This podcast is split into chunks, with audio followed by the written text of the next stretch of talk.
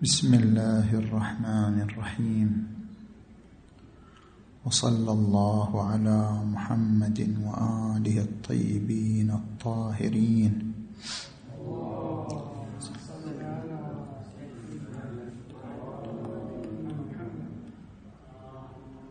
بسم الله الرحمن الرحيم. وإذا سألك عبادي عني فإني قريب أجيب دعوة الداعي إذا دعاني. فليستجيبوا لي وليؤمنوا بي لعلهم يرشدون. صدق الله العلي العظيم.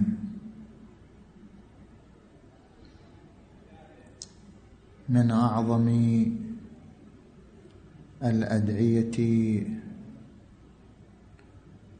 التي تنبثق عن الرؤى العرفانية الصادقة. دعاء أبي حمزة الثمالي الوارد عن الإمام زين العابدين علي عليه السلام. وهذا الدعاء يتضمن عدة نفحات روحية تعرج بروح الإنسان إلى الملأ الأعلى. وتحلق به في آفاق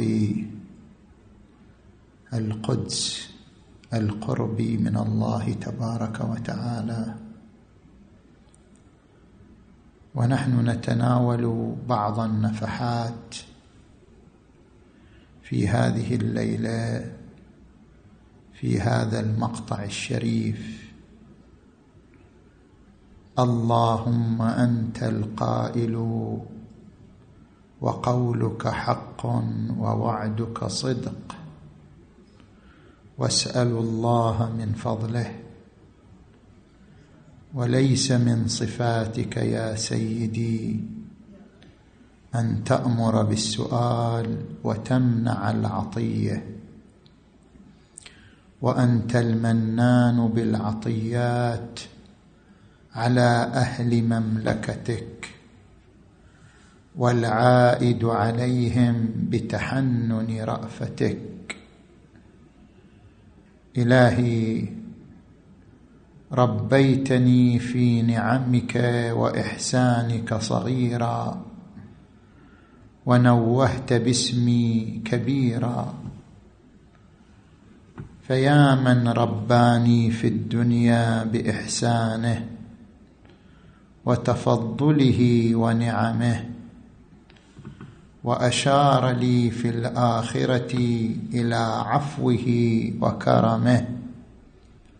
معرفتي يا مولاي دليلي عليك وحبي لك شفيعي إليك وأنا واثق من دليلي بدلالتك.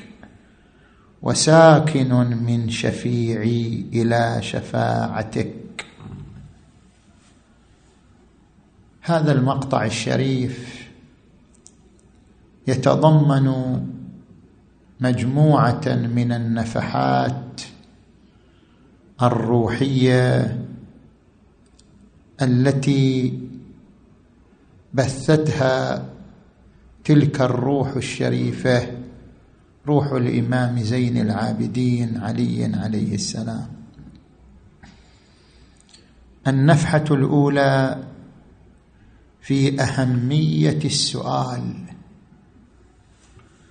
فإن الإمام عليه السلام افتتح المقطع بقوله اللهم أنت القائل وقولك حق ووعدك صدق. واسألوا الله من فضله. طبعا الآية المذكورة في الدعاء خطأ ولعل الناقل للدعاء أخطأ في نقل الآية. فإن الآية هي واسألوا الله من فضله إن الله كان بكل شيء عليما. ولكن المذكور في في الدعاء ان الله كان بكم رحيما. وهذا ما موجود في القرآن. يعني هذا اللفظه ليست موجودة في القرآن. وإنما الموجود واسألوا الله من فضله. ان الله كان بكل شيء عليما.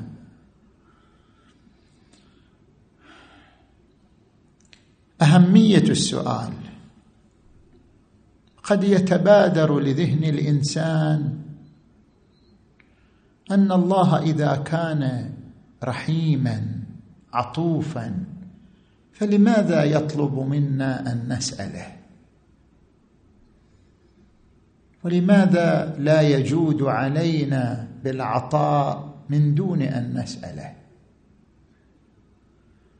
لماذا يربط عطاءه بمبادرة منا. فيقول ادعوني أستجب لكم. لماذا لا يستجيب لكل طلباتنا دون أن ندعوه ودون أن نناديه؟ فإن هذا هو مقتضى رحمته ومقتضى كرمه وفضله. فلماذا هنا يقول واسالوا الله من فضله؟ إن الله كان بكل شيء عليما. لماذا السؤال؟ من هنا نذكر زاويتين لبيان أهمية السؤال. الزاوية الأولى ليس المقصود بالسؤال السؤال اللفظي أو الدعاء الصلاتي وإنما المقصود بالسؤال هو السؤال القلبي التعلق الروحي. عندما يقول تبارك وتعالى واسألوا الله من فضله أي ليكون لكم تعلق روحي بالله. بأن تكون الروح هي في موضع السؤال. بأن يكون القلب هو في موضع الدعاء. الدعاء والسؤال ليس لفظا ولا عملا. وإنما هو نزوع داخلي وانقياد قلبي إلى ذلك الأفق الأعلى. هذا هو السؤال. لذلك ورد في قضية إبراهيم الخليل عليه عليه وعلى نبينا وآله أفضل الصلاة والسلام عندما ألقي في نار نمرود قيل له ادعو الله أن يخلصك من هذه النار. قال علمه بحالي يغني عن سؤالي. أي أن هناك انقطاع وتوجه روحي من قبلي إليه وهذا يغني عن أي كلام؟ ويغني عن أي لافظ. علمه بحالي يغني عن سؤالي. اذا عندما يقول تعالى واسألوا الله من فضله إشارة إلى ذلك التوجه الروحي في داخل الإنسان نحو الله. أن لا يغيب الله عن قلبك. أن لا ينقطع قلبك عن النزوع نحو الله تبارك وتعالى والتوجه إلى الله تبارك وتعالى؟ الزاوية الثانية. السؤال سواء كان لفظا أو قلبا أو دموعا أو تاملا فإن له صور مختلفة. السؤال مظهر للحب. الله يريد منك أن تظهر حبك له. فإنه يحب هذه اللقطة. يحب هذه الدقيقة. يحب هذه الصورة. أن يرى عبده يبرز حبه إليه. كأي حبيب باتجاه حبيبه. كما أن الحبيب لا يقنع بأن يعرف أن فلانا يحبه أو أبناءه يحبونه أو صديقه يحبه أو زوجته تحبه بل يريد مظهرا للحب. ويريد صورة حسية للحب. فإن الله تبارك وتعالى كذلك. السؤال المناجات الخلوة بالله عز وجل. ذكر الله مظهر من مظاهر الحب. والله يريد هذا المظهر. يريد أن يتجسد ويتمثل هذا المظهر من قبل العبد. فإنك إذا أقبلت عليه بالحب أقبل عليك بالحب. فاتبعوني قل إن كنتم تحبون الله فاتبعوني يحببكم الله. ولذلك نحن نقرأ في مناجاة المحبين. كيف يعلمنا الإمام زين العابدين علي عليه السلام أن نظهر بمظهر الحب.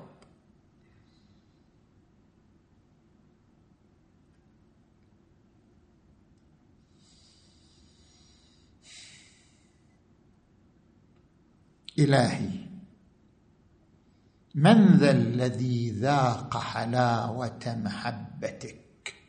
فرام منك بدلا. ومن ذا الذي أنس بقربك فابتغى عنك حولا. محبتك ليس محبتي له بل محبته لي. الذي أتذوقه وأنا بين يديه حبه لي لا حبي له. إذا وصلت إلى هذه الدرجة أن أشعر بحبه تعالى لي وعنايته بي لأنني منقطع إليه متوجه إليه. إلهي من ذا الذي ذاق حلاوة محبتك؟ فرام منك بدلا. ومن ذا الذي أنس بقربك فابتغى عنك حولا إلهي فاجعلنا ممن اصطفيته لقربك وولايتك. ثم يقول اللهم اجعلنا أين الحب؟ هل أدعيتنا حب أم لقلقة لسان؟ هل أدعيتنا حب ومودة وانقطاع أم أنها مجرد أداء ألفاظ لتحصيل الثواب؟ الإمام زين العابدين يقول الدعاء مظهر للحب والحب هو الذي فيه شكوى حنين بث آهات تتصاعد عندما يخلو الإنسان بربه اللهم اجعلنا ممن دأبهم الارتياح إليك والحنين ودهرهم الزفرة والأنين. هذه الزفرة وهذه الآهة هي مظهر للحب. والزفرة والأنين إلى أن يقول يا منى قلوب المشتاقين ويا غاية آمال المحبين أسألك حبك وحب من يحبك وحب كل عمل يوصلني إلى قربك. من هنا يقول الإمام زين العابدين لبيان أهمية السؤال اللهم أنت القائل وقولك حق ووعدك صدق واسأل الله من فضله. إن الله كان بكل شيء عليما. النفحة الثانية. في أجواء العطاء والرأفة.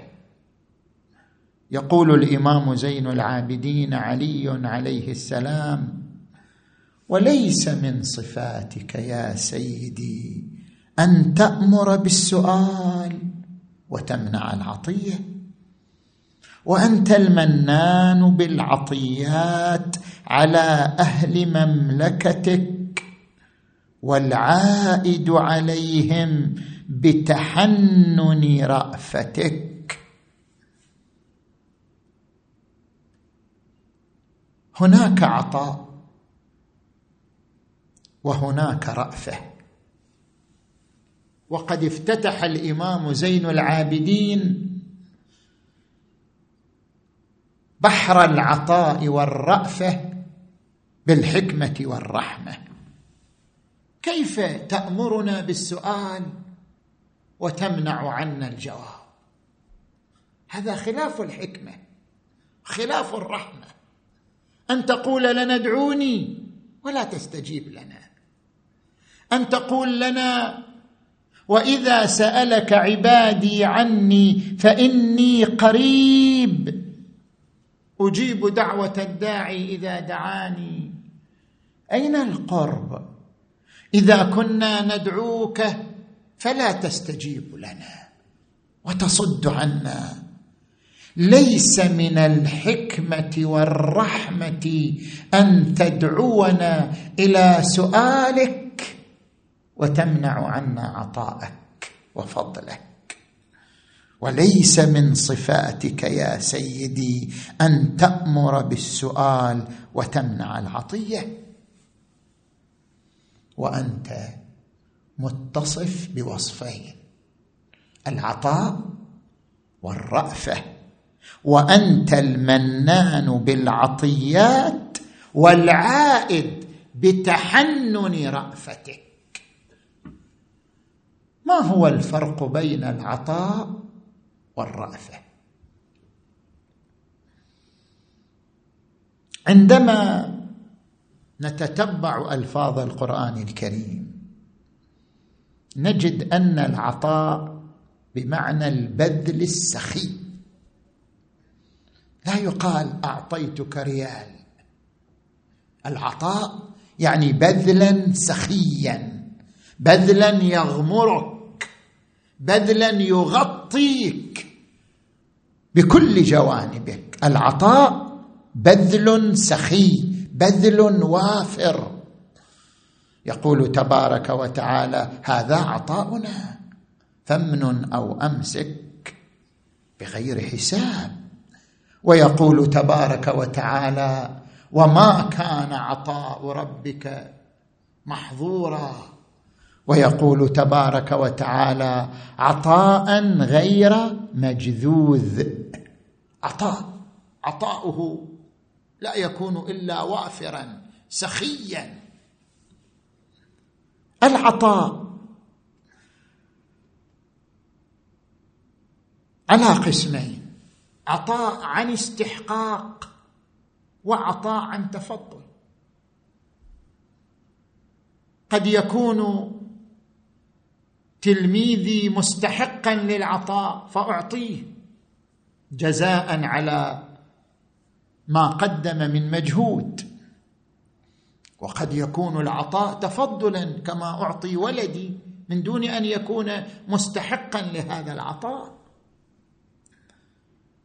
أما عطاء الله فهو دائما تفضل لأن العبد ليس له حق على الله أبدا. الحق إنما ينشأ إذا قدمت للآخر نفعا ليس عنده. فإنك إذا قدمت لأحد منفعة ليست عنده صار مستحقا عليك للعطاء لأنك قدمت له شيئا ليس عنده. وهل يقدم العبد لربه شيئا ليس عنده؟ والعبد كله بكل طاعاته بكل قرباته هو منحة من الله عز وجل.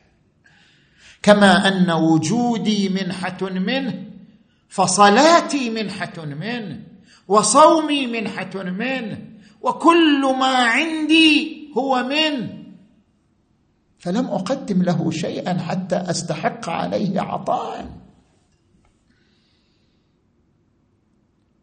ورد عن موسى بن عمران عليه وعلى نبينا وآله أفضل الصلاة والسلام أن الله بعث إليه. قال يا موسى اشكرني حق شكري.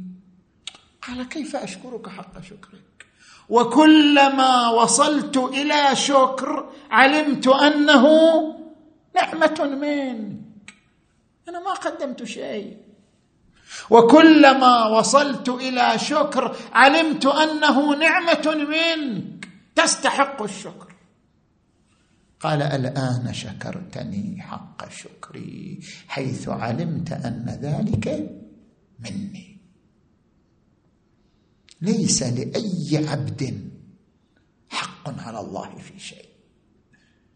اذا كل عطائه تفضل محض حتى جنانه حتى ثوابه حتى كل عطائه دنيا وآخرة هو عطاء تفضلي محض ولذلك قال زين العابدين أنت المنان لأن عطاءه تفضل. أنت المنان بالعطيات على أهل مملكتك. والعنوان الثاني عنوان الرأفة. كل تفضل فله عناصر ثلاثة. عنصر عملي عنصر روحي عنصر نفسي. أنا عندما أقدم مساعدة لأحد هذه المساعدة هذا عنصر عملي لكن قد يكون معه عنصر روحي وقد لا يكون. قد أعطيه المساعدة منا مني عليه. قد أعطيه المساعدة مضطرا. قد أعطيه المساعدة خجلا. اذا العنصر الروحي مفقود. وقد أعطيه المساعدة شفقة عليه. واحساسا مني بحاجته. فهنا يجتمع العنصر العملي مع العنصر الروحي. فالعنصر العملي يسمى رحمة. والعنصر الروحي يسمى رأفة. هما عنصران يجتمعان. عندما أقدم العون والمساعدة هذه رحمة. وإذا كانت وإذا كان هذا العون عن إحساس مني بحاجته وألمه كان ذلك أيضا رأفة. فتجتمع الرحمة والرأفة. وقد وصف الله نفسه بالرحمة والرأفة. ان الله بالناس لرؤوف رحيم. وقال تبارك وتعالى ان الله رؤوف بالعباد. لاحظوا حنانه تعالى. عندما يتحدث عن النبي صلى الله عليه وآله يخص رأفته بالمؤمنين. يقول لقد جاءكم رسول من أنفسكم عزيز عليه ما عنتم حريص عليكم بالمؤمنين بالمؤمنين. رؤوف رحيم. ولكن عندما يتكلم عنه تعالى يقول إن الله بالناس لا بخصوص المؤمنين. إن الله بالناس لرؤوف رحيم. إن الله رؤوف بالعباد. الرأفة لكل آدمي لكل مخلوق. بل وأعظم من ذلك وراء العنصر العملي والعنصر الروحي عنصر نفسي وهو التحنن الحنان أعظم من الرأفة. هناك رحمة عنصر عملي ورأفة عنصر روحي وحنان عنصر نفسي. يقول عليه السلام والعائد عليهم بتحنن رأفتك. التحنن لا يوجد مثل الأم في التحنن. لا الأولاد ولا الزوجة ولا أي إنسان آخر. أكثر إنسان تحننا عليك أمك.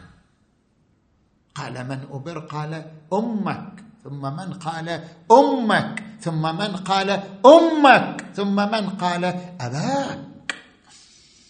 التحنن يعني مواكبتك في كل مشاعرك. هذه هو التحنن. ليس حنان بل تحنن. هل هناك إنسان يواكبك في كل آلامك في كل مشاعرك يتحسسك في كل نقاط ضعفك في كل نقاط حياتك؟ يسهر يفكر يتذكر. كما أنت تسهر وتفكر وتعيش هما وغما هو يعيش هما وغما معك. هناك مواكبة بين روحه وروحك قلبه وقلبك. هو قلب الأم. الله تبارك وتعالى أحن علينا من أمهاتنا وآبائنا. يعطينا يرحمنا. رحمته بنا عن رأفة بنا. رأفته بنا عن تحنن منه بنا. والعائد عليهم بتحنن رأفتك. ثم يستعرض عليه السلام صور حسية وجدانية يلحظها كل إنسان كصور ولقطات لرأفته تبارك وتعالى بعباده إلهي ربيتني في نعمك وإحسانك صغيرا ونوهت باسمي كبيرا جعلت لي جاها منصبا مقاما. ونوهت باسمي كبيرا فيا من رباني في الدنيا بإحسانه وتفضله ونعمه وأشار لي في الآخرة إلى عفوه وكرمه. اي حنان أعظم من هذا. من هنا نأتي إلى النفحة الثالثة من نفحات هذا المقطع الشريف. بين نعمة الدنيا وكرم الآخرة. لاحظوا ده بشدة. الإمام عندما يصف مواهب الدنيا يعبر عنها بالنعم وعندما يصف مواهب الآخرة يعبر عنها بالكرم. والإنسان يعيش بين هذين النهرين والبحرين بحر النعم في الدنيا وبحر الكرم في الآخرة. وهو محفوف بكلا هذين العطاءين نعم الدنيا وكرم الآخرة. عند مراجعة القرآن الكريم دائما خطب أهل البيت أحاديث أهل البيت أدعية أهل البيت تقرأها من خلال القرآن. إني مخلف فيكم الثقلين كتاب الله وعترتي عترتي أهل بيتي. ساووا كتاب الله إلا أنه هو هو صامت وهم الكتاب الناطق. أدعيتهم خطبهم هي بيان ترجمة للقرآن الكريم. عندما نرجع للقرآن الكريم ونستقرئ لفظ النعمة في القرآن الكريم. ونستقرئ لفظ الكرم في القرآن الكريم. ماذا نجد؟ بالنسبة للفظ النعمة صحيح. الله وصف الجنة بالنعيم.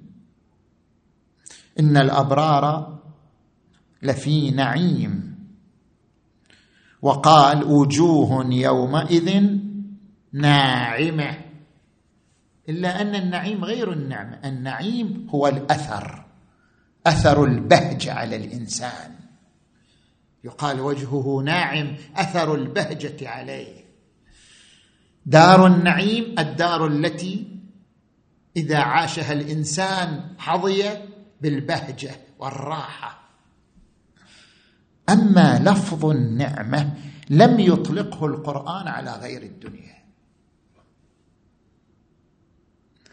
المواهب التي يهبها الله للإنسان في الدنيا منذ ولادته وحتى موته تسمى نعم.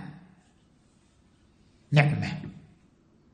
وأسبغ عليكم نعمه ظاهرة وباطنة. وإن تعدوا نعمة الله لا تحصوها.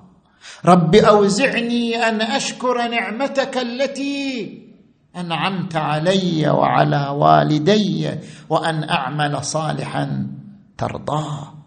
واذكروا نعمة الله عليكم إذ كنتم أعداء فألف بين قلوبكم فأصبحتم بنعمته إخوانا. ذلك بأن الله لم يكن مغيرا نعمة أنعمها على قوم حتى يغيروا ما بأنفسهم. واذكروا نعمتي التي أنعمت عليكم وأوفوا بعهدي. اذا النعمة هي الهبات الإبتدائية التي يشكر عليها ويكفر بها. هناك من يشكر هناك من يكفر. واشكروا لي ولا تكفرون لئن شكرتم لأزيدنكم ولئن كفرتم إن عذابي لشديد.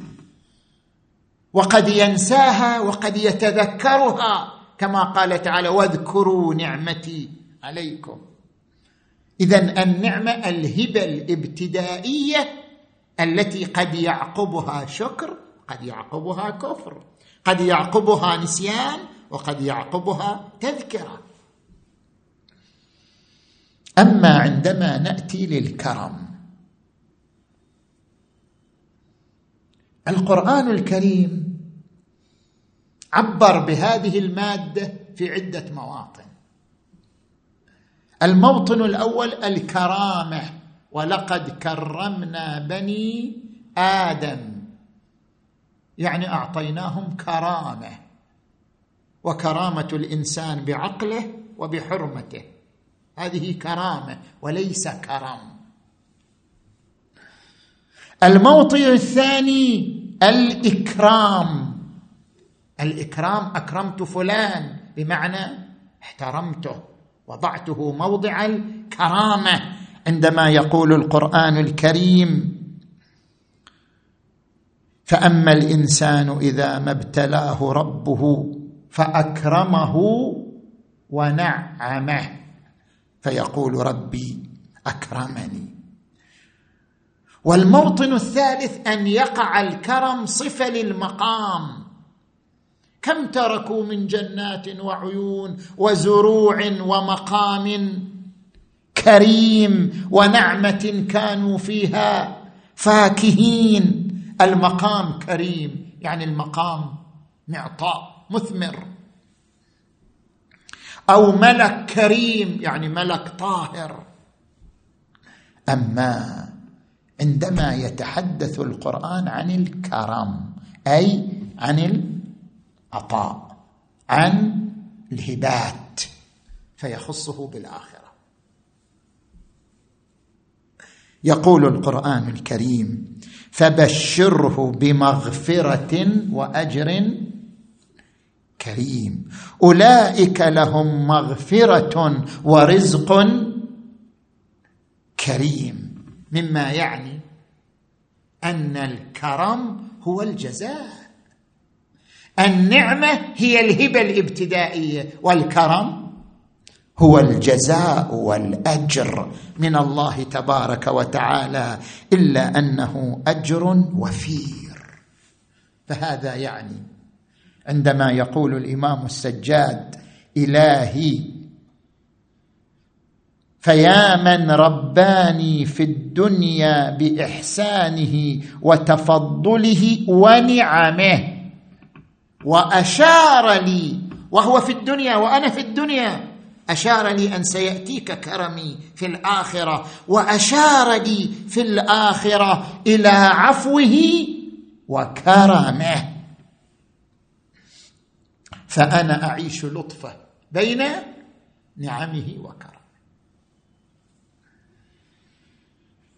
النفحة الأخيرة التي نتعرض لها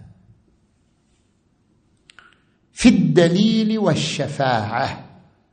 قال عليه السلام معرفتي يا مولاي دليلي عليك وحبي لك شفيعي إليك وأنا واثق من دليلي بدلالتك وساكن من شفيعي إلى شفاعتك.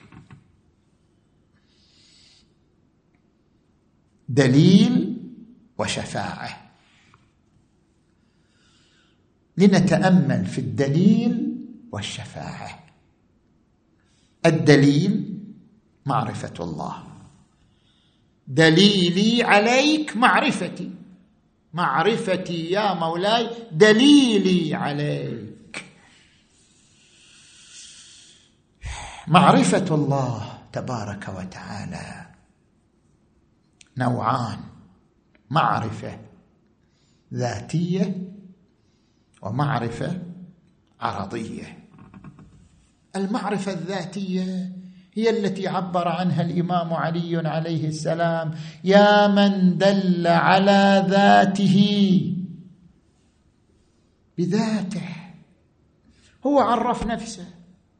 يا من دل على ذاته بذاته معرفة ذاتية. كيف عرف نفسه بنفسه؟ وهذا هو الفارق بين الخالق والمخلوق بين الواجب والممكن. المخلوق يحتاج إلى أن يعرفه غيره. ولكن الخالق عرف نفسه بنفسه.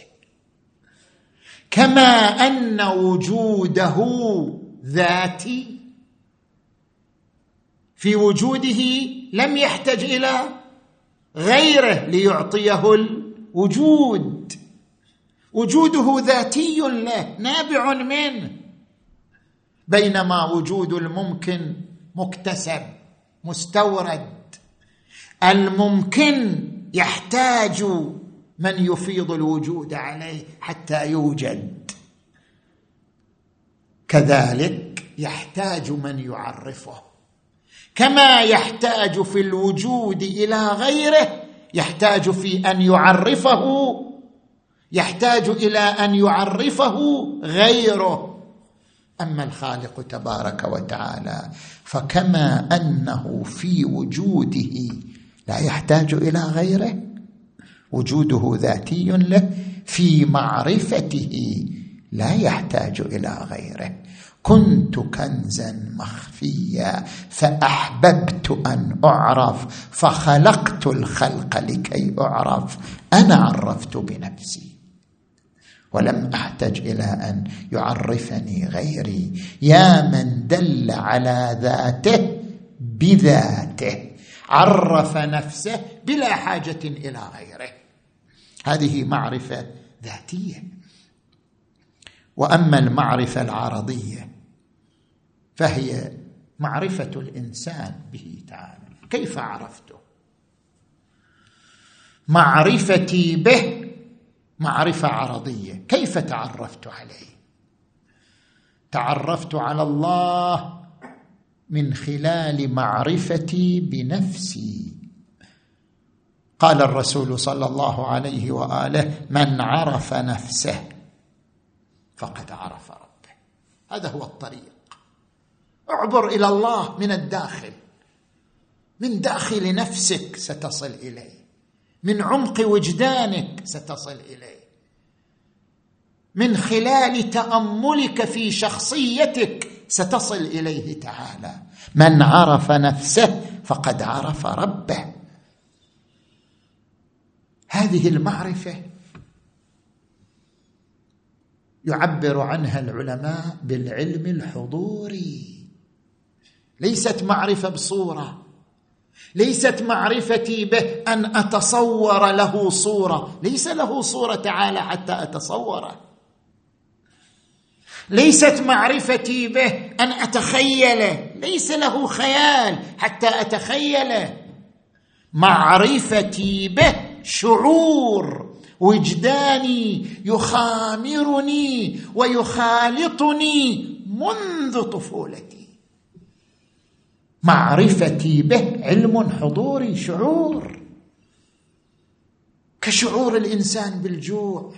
كشعور الإنسان بالعطش كشعور الإنسان بالحب كشعور الإنسان بالفرح كشعور الإنسان بالحزن. شعور! هذا علم حضوري.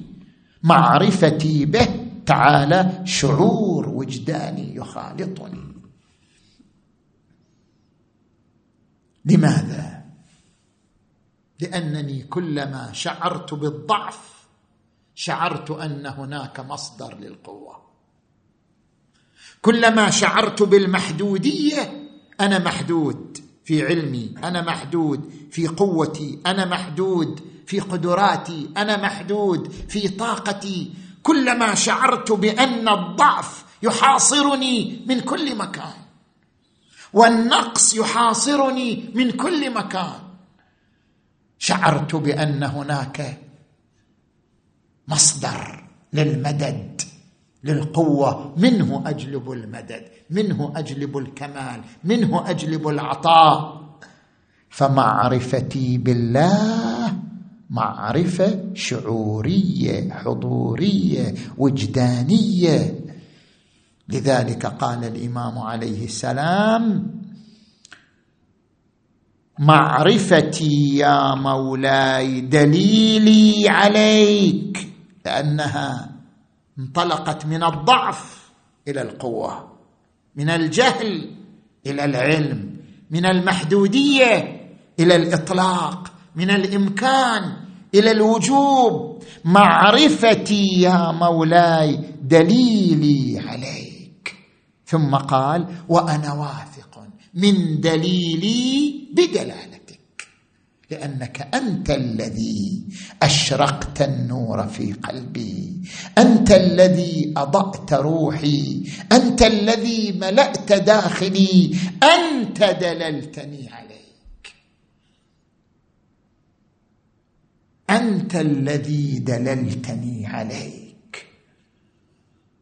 وكل معرفة قد تكون معرفة متزلزلة وقد تكون معرفة واثقة. أما معرفتي بك فهي معرفة واثقة. وأنا واثق من دليلي بدلالتك.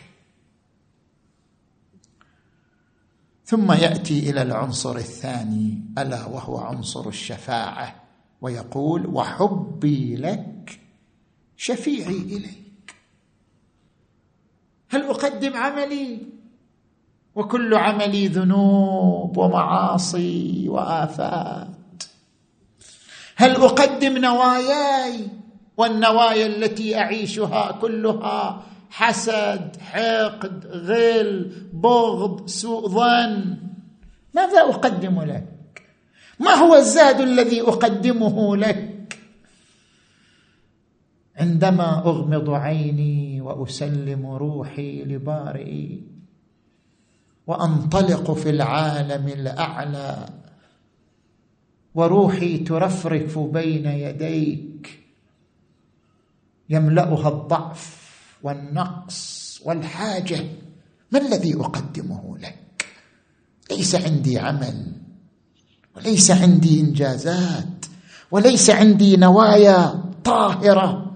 ليس عندي شفيع إلا حبي وحبي لك شفيعي إليك. ثم يقول وساكن من شفيعي إلى شفاعتك. المعرفة تحتاج إلى الوثوق والحب يحتاج إلى السكون. هو الذي خلق لكم من أنفسكم أزواجا لتسكنوا اليها سكون. الحب يدعو إلى الجذب والجذب يدعو إلى السكون سكون النفس واستقرارها وزوال الاضطراب منها. أما المعرفة تحتاج إلى رسوخ ووثوق وأما الحب فهو يثمر وينتج السكون والاستقرار. حبي لك. ليس حبا مصلحيا حتى يكون حبا مضطربا. حبي لك حب ثابت. أدري أنك لا تتغير فحبي لك حب ثابت. لذلك أنا ساكن لهذا الحب. وأنا ساكن من شفيعي وهو حبي إلى شفاعتك.